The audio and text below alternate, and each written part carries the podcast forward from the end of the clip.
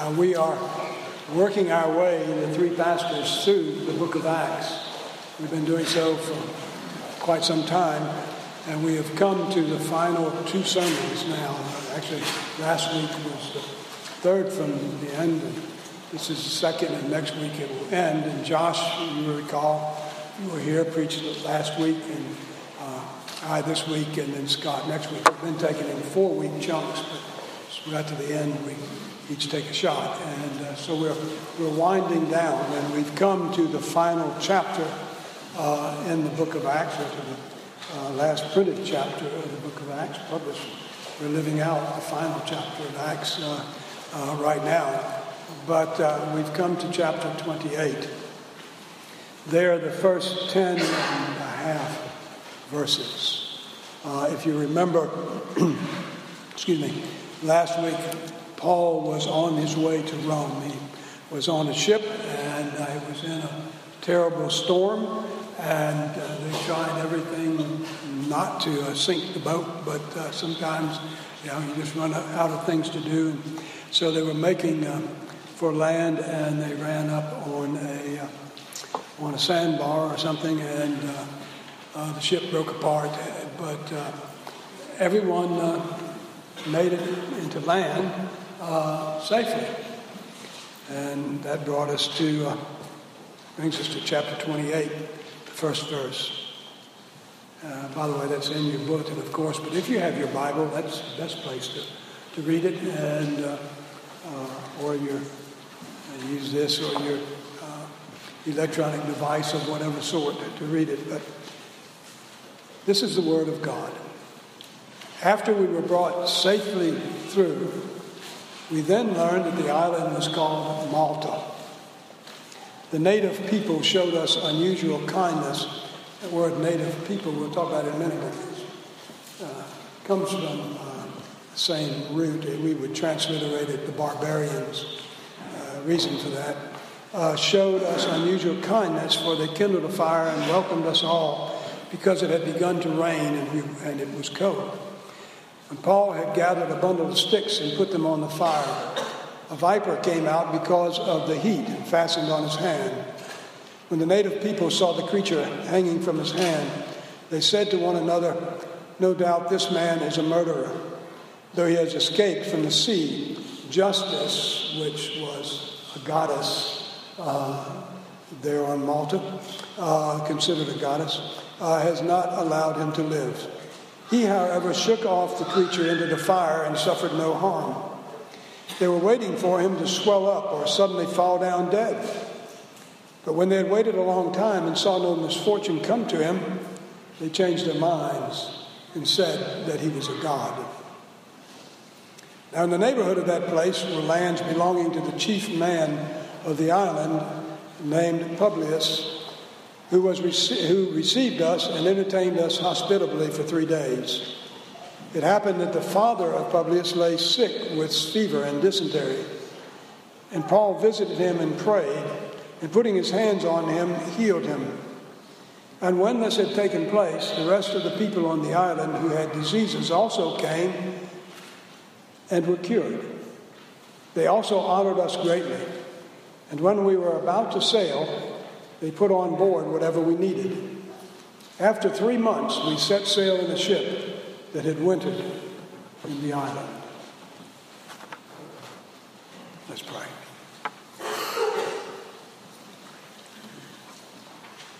We thank you, Lord, that you have seen fit to reveal yourself in the world that you have made, in all the things around us. You have written on our hearts, Lord something of yourself. We have a sense of deity, a sense of divinity, a sense of you, even uh, within us, no matter what we say with our lips or believe. Lord, it's there. We also often deny it. And, uh, but Lord, you've gone beyond that witness, beyond that revelation. You've given us this, your word throughout, O oh Lord, a revelation of yourself, a revelation of your relationship with the world, with us, all of your creatures. Lord, we thank you for it. In it, you have revealed your love for us in Jesus Christ. We thank you for that. And we pray now this morning that you will open this word to us by your Spirit, that by that same Spirit you will open us to your word. Our ears, our minds, our hearts, our wills, our souls. We ask in Jesus' name. Amen.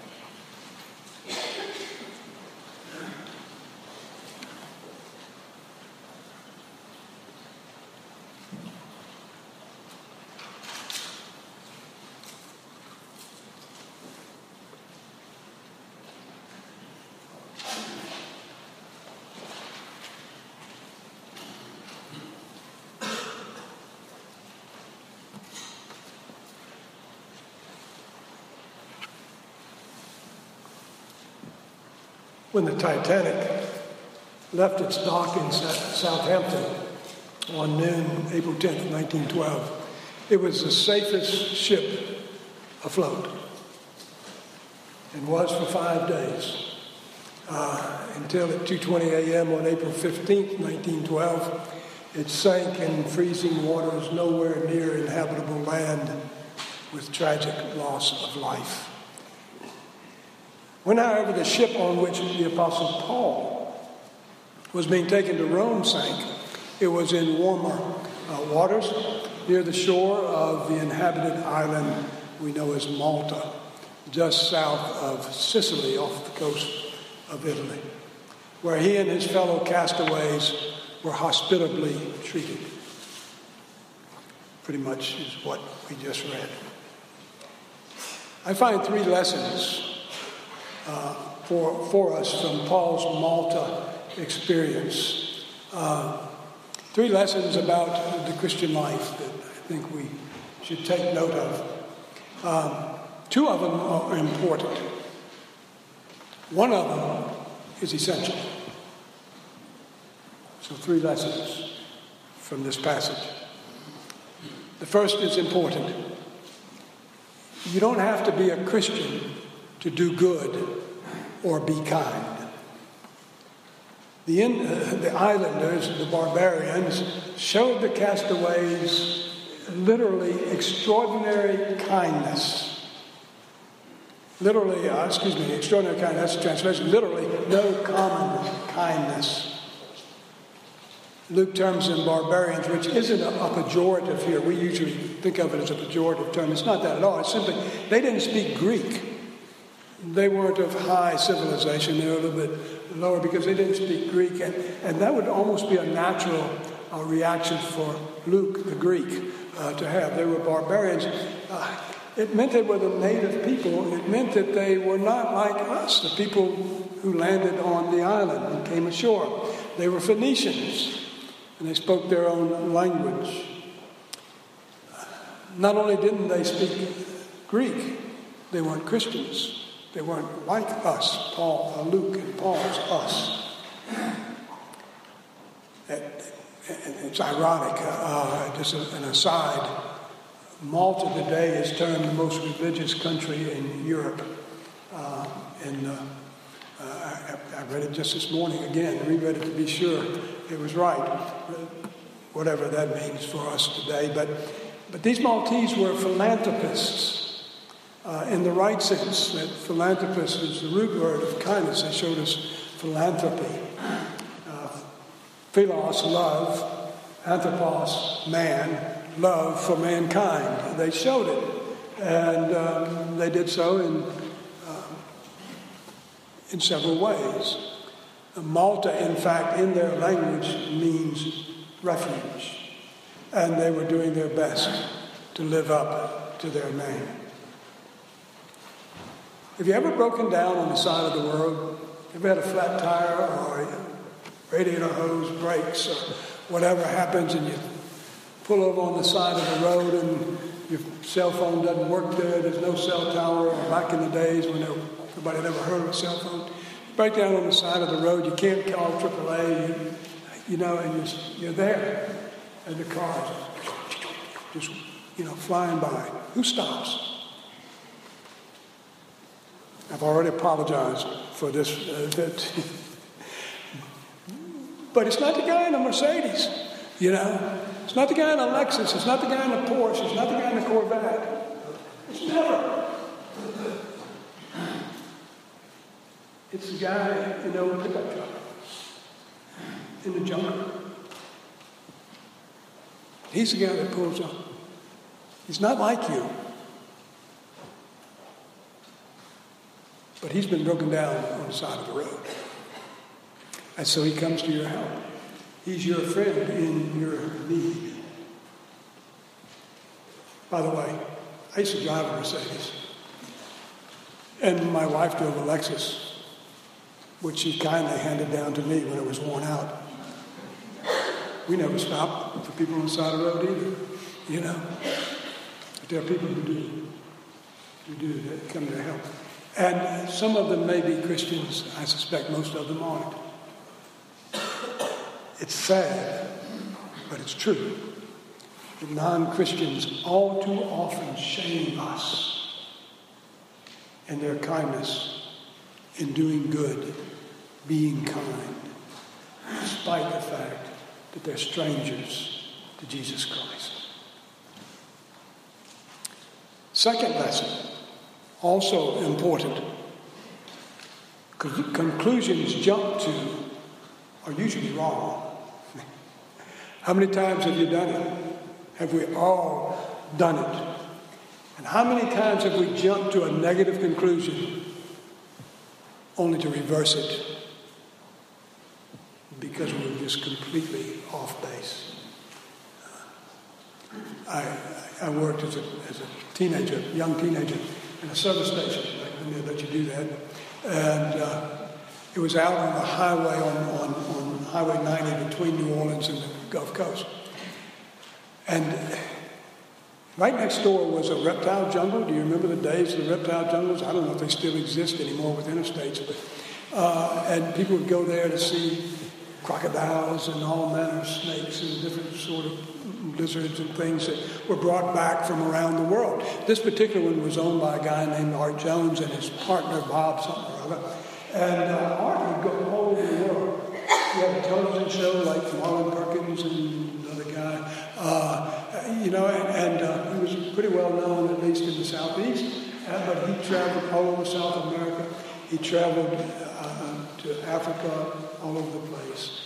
Uh, I can tell you a story about his kidnapping a missionary's daughter and, uh, uh and being uh, uh, encountered by her family on the bank of the river in the Congo. Anyway, when Art and Bob were there, they would lead tourists through the jungle, the reptile jungle, this little park had. There was a big old tank for, for, for crocodiles. There was another big tank for all manner of snake, poisonous, non-poisonous, whatever. There was stuff for Gila monsters and all the other stuff. There was one place that was under lock and key. Uh, it was the Cobra House and there were in there. And, and, and when, when the employees were leading tours through the place, it was all right for them to go down. They knew how to get in and out of the crocodiles. They could go, it incredible when they walk in and out of have a thousand steps out of it. And then come up and say, well, this is such and such, oh, this is such such, standing in the But they were not allowed to do anything but stand on the outside of the cobra case and point and tap on it and try to get the cobra to rise up and strike if they could. But uh, that was it. Well, you know, Art's in Africa somewhere hunting animals. Uh, and they hunted, and this was just a warehouse for the animals they brought back to sell to zoos to, and for research and all of that. That they made money, you know, pay for their upkeep by showing them. Bob's off busy somewhere, and another Bob, house, It's late teens, living there, working there for five, six years. It's sort of a love that he's leading the group through. Gets a key, and when they get to the Cobra house, he unlocks the Cobra house, and he walks in, and he begins doing just like Arden, almost just like Arden Bob Takes his hand and he waves it in front of the cobra. comes up and he looks and he strikes and he's just hanging on the Bob's hand. And he's been bitten by a cobra. Bob the other Bob, the owner, the co-owner, got back just about that time. And there's Bob with a cobra hanging off his head. Long story after that. Bob, stupid Bob. Well, you and I, you and I, hear that story. We, come up with conclusions about. That was stupid. You you you know? And that would be a correct conclusion. So the same thing happens on Malta. Yeah. Here's Paul throwing wood on the fire. And in the wood, apparently, is a poisonous snake which fastens itself on his hand and he throws this stuff in there. He's got a snake in his hand. And they jump to a conclusion. He's a murderer. He came up, it's a of prisoners. He's a murderer, and justice is about to be served. Why? The next thing, and, and uh, uh, you know, and, and that just know there was some money laid somewhere in there on how long would take him to die. You know, and it's watching waiting, and he doesn't. And so they do what we always do when we've jumped to a conclusion and discovered it's wrong. They jump to another conclusion, which was equally wrong. They said, well, he's deity. He's God. He's a God. Uh, you know, it's just, look, he's jumped from one thing to the other. You know, he, he's, he's, he's, he's a murderer and it's coming home to roost. And, you know, he, he killed over there, he was on that boat. Well, he got off the boat, safe in the boat, and now the snake bites him and he's going to die. It, it, mind you that passage in Amos, doesn't it? As when a man flees from a lion and a bear meets him or goes home, leans his hand against the wall, he's home, he's safe, and a snake bites him. You know, it's the same sort of thing in, in their mind. And we, we often jump to the same sort of conclusion. By that I mean, we see something happen in and we know the reason for it, don't we? It's sin. It's sin. We're often as wrong as they were, by the way. That's why Jesus warned us don't judge so that you won't be judged. For in the way you judge, you'll be judged. And by your standard measure, it'll be measured to you. I know he's talking specifically about this, but you remember the Galileans whose blood Pilate mixed with their sacrifices, or the 18 who died when the tower fell in Siloam? Disciples uh, are certain that sin is the culprit. Were they greater sinners, Lord? Were they worse culprits? And that's why they were judged. Remember what Jesus said? Better repent. the same thing will happen to you. Or when that man, he healed the man born blind. Who sinned? Was it him or was it his parents? Why was he born blind? He just said neither. Which brings me to a parenthesis uh, that sort of fits here. Jim Boice, in his, I think it's in his sermon on this same passage, or in this greater passage, listed five kinds of biblical suffering. This might be a good place just to review them. You know them. But he said there's common suffering, which is simply our, our common human experience of living in this fallen world. There's corrective suffering, which has as its purpose to correct us, to bring us to our senses. There's constructive suffering, which develops character, and Paul talks about that. There's Christ glorifying suffering.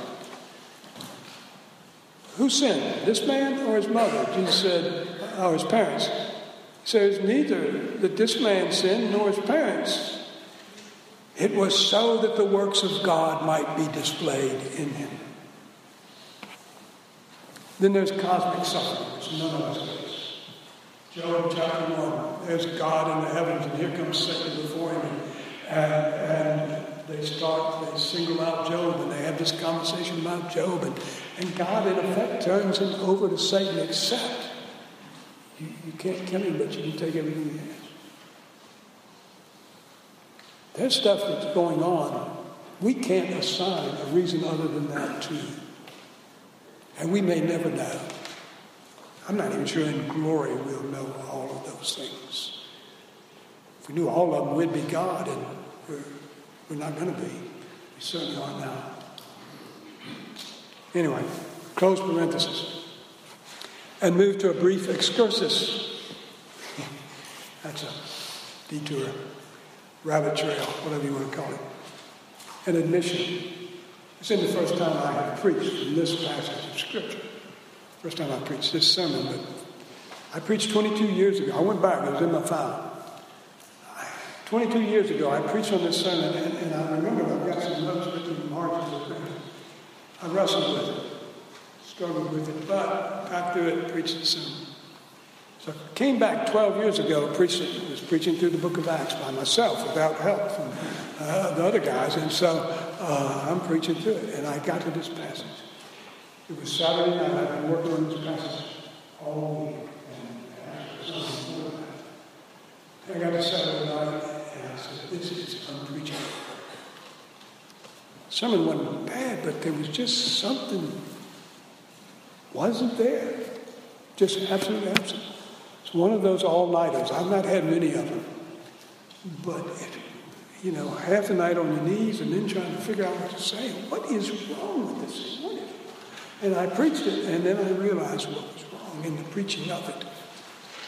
It wasn't anything wrong with the sermon, other than that the sermon reflected the text.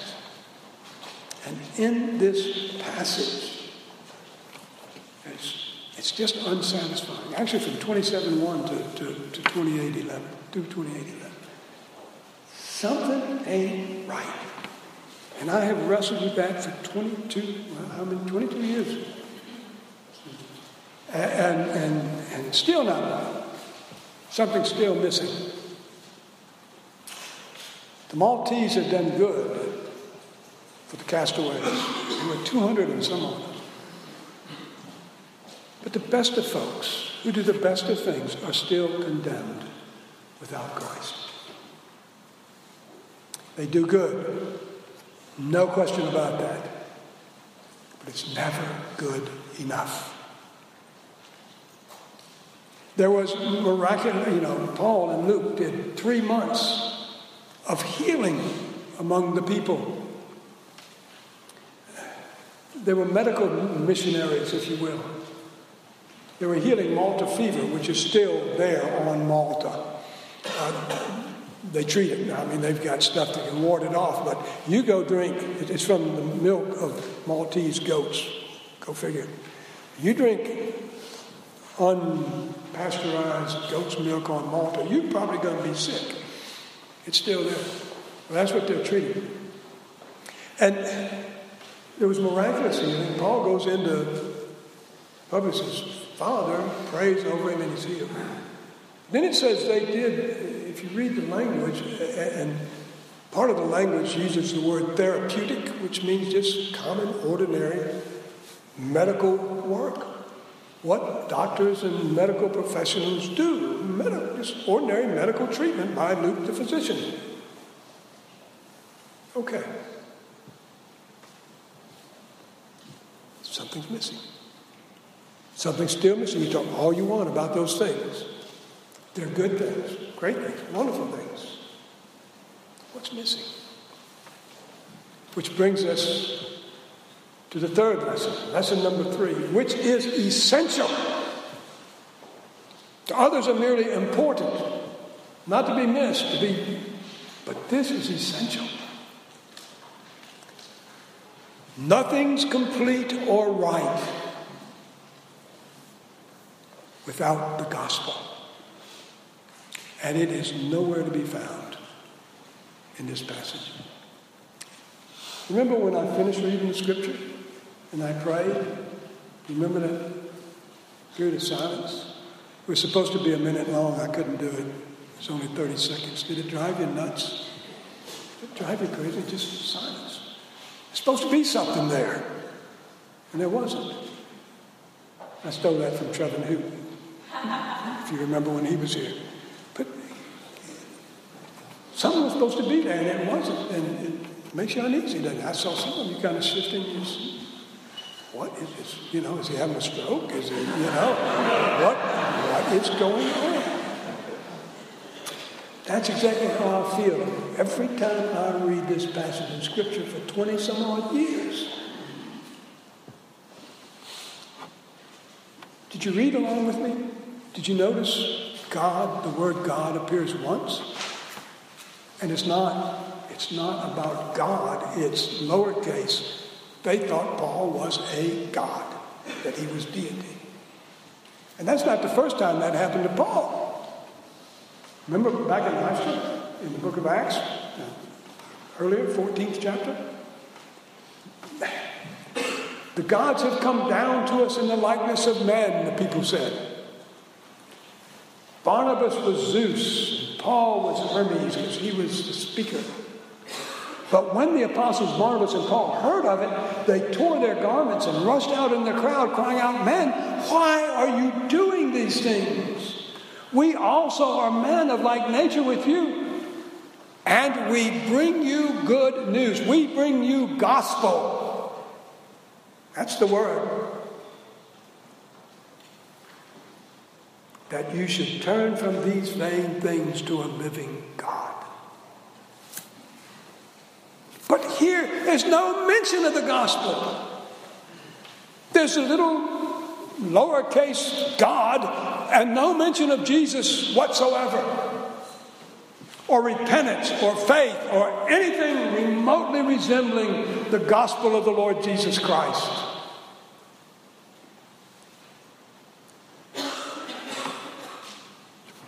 Nothing's right.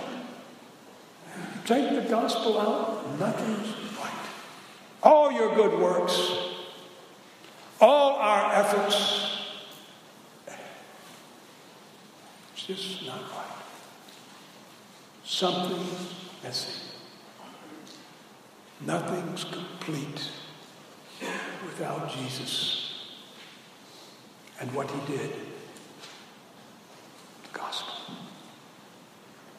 And so you go to a number of churches. So many churches. And you sit there in vain, listening for a word of grace for a word of the mercy of God in Jesus Christ. For something to come and to lift this weight that you've been carrying around. And it never comes. We talk about the liberal churches, we talk about this church, about that church. It's not what they do say, it's what they don't say. It's what's missing. They can have a beautiful worship service. I remember a, a seminary professor of mine, his wife was in a hospital in New Orleans, and he went to a church that I was familiar with. Very high, beautiful, well constructed worship service. Lifts you up to heaven almost. Gets you right up, a little bit short though. The music is beautiful. Hired musicians, good musicians. And I'm talking about 40 years ago. I don't know what it is now. The prayers are beautiful, written around the songs. He said, hey, this is said, how about the sermon? Because I knew what the sermon was like. I've been there. He said, it's beautifully well done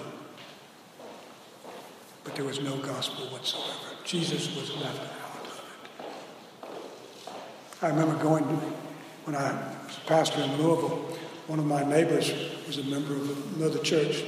Was a great guy. Was a member of a bad church, but he was he loved Jesus. He was an evangelical. I don't know why he was there, but he was. And he invited me to come and have a guest preacher. And he went to Yale, uh, given the Yale lectures. That's all was published. The book of Yale, which is early 80s, I guess. And so I went, Linda said, I know better than to go. She's so much smarter than I am. And so I went because this is my friend, my neighbor. And I sat there. And the guy who was a pastor of a large church in Manhattan, New York, boy, he started. To this day, I've never heard an introduction so compelling.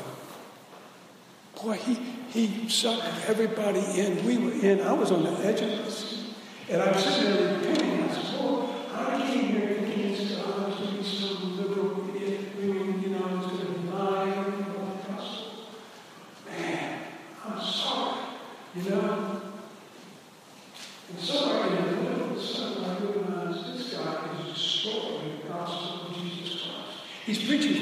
3, the new birth.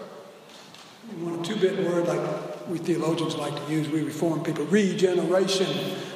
Why use two syllables when you use five? But without ever mentioning it, without ever saying a word against it, he destroyed it, wiped it off the face of the earth, and left those people right where they were, and I guess still are today. It was tragic. Well, Problem is, many evangelical churches like us do this almost the same thing. We assume the gospel. After all, we're, we're good Christians here. We're evangelicals, perhaps we're reformed. We're, we're good Christians.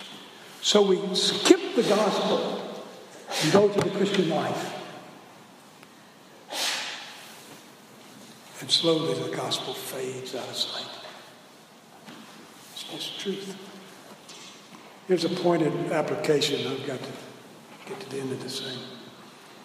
You and I can do good, helpful, merciful things. But if we don't speak of Jesus as the reason for our doing of them, what have we done? I said in Sunday school class, we do good things, and we don't mention Jesus. And we, we build a world of moralists. We do good moral things and upright good things. We essentially keep the Ten Commandments and all the moral laws without mentioning Jesus. And we build a world of wickedness and only thing you and I have is the gospel of Jesus Christ.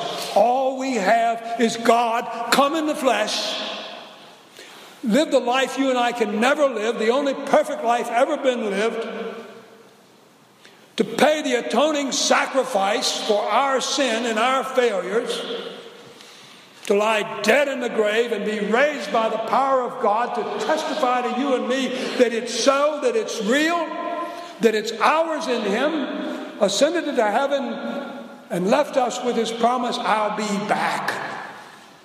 And with the living hope of that day. And you take that away, and we've got nothing.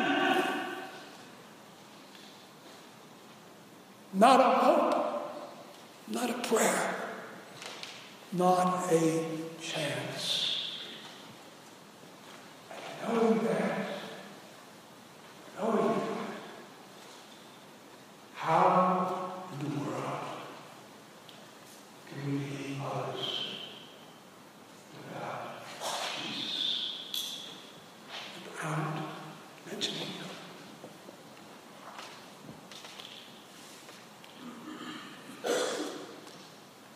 You may or may not be an evangelist. You may have the gift of evangelism. You may not.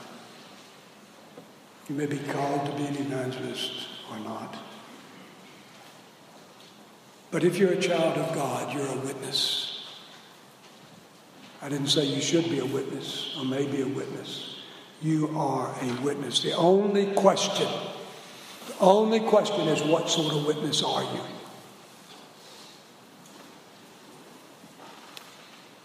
I find Jesus' words unnerving. For whoever is ashamed of me and of my words in this adulterous and sinful generation, of him will the Son of Man also be ashamed when he comes in the glory of his Father with the holy angels. That strikes terror in my heart because I know that time and time and time again when I should have opened my mouth. I haven't. Sometimes it's because I just didn't think I, I could do it well enough. So many times it was because I was ashamed of my Savior and the words of grace. What will they think of me? Hmm? I'm afraid they'll reject Jesus. I'm more afraid they'll reject me. And I'm willing to bet you've felt the same way more than once. And it's kept you speaking of the hope that's in you. The reason behind that hope.